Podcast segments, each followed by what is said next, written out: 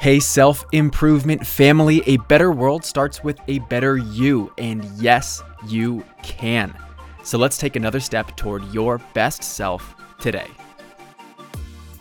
If you're a self improving, aspiring high performer like me, then there are a lot of things you want to get done. What if I told you that was actually possible?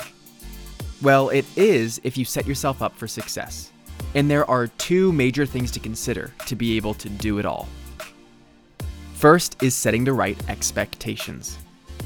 What does doing it all mean? And what is a reasonable amount to get done? If you expect too much, then you'll fail to live up to it. And along the way, you'll start doubting yourself more because of the overwhelm you experience by the growing list. Getting everything done starts with knowing what are the right things to get done, which closely ties in with your core values and major commitments. Second is having a system in place to not let anything slip through the cracks. This requires a certain amount of organization and structure so that you can manage it all.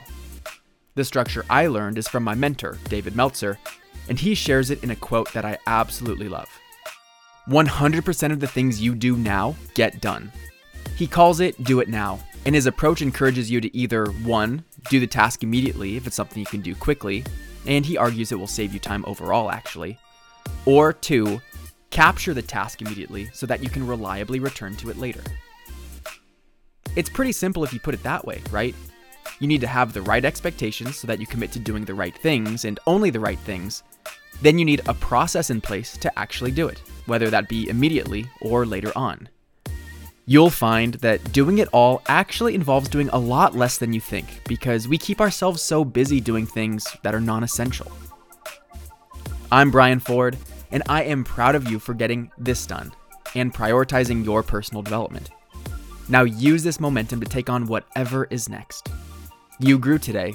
Let's do it again tomorrow on Self Improvement Daily.